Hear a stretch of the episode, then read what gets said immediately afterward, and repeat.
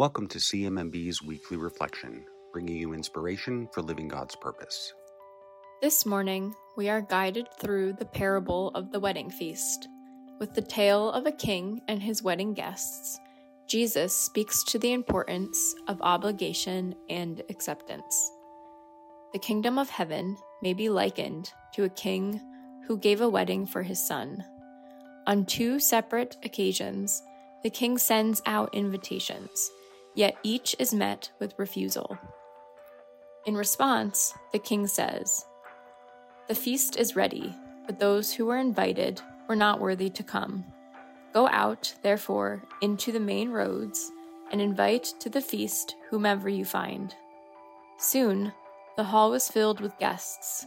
However, to the king's dismay, one man arrives dressed inappropriately. After demanding that the man leave, he announces, Many are invited, but few are chosen. Through these closing words, today's gospel serves as a reminder.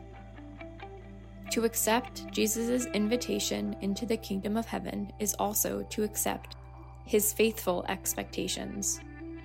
How might we respond to Jesus' expectations? There are many ways one might choose to put them into action. We've been witness to this at CMMB, witness to the program leaders who deliver the promise of health to entire communities, the expert health volunteers who support them, and the compassionate people like you who give selflessly to share health and healing to the most underserved. Thank you for living Jesus' expectations with compassion. Thank you for joining us this week. This podcast is produced by Elena Solana, and your hosts are Emma Pontillo and Walter Illy.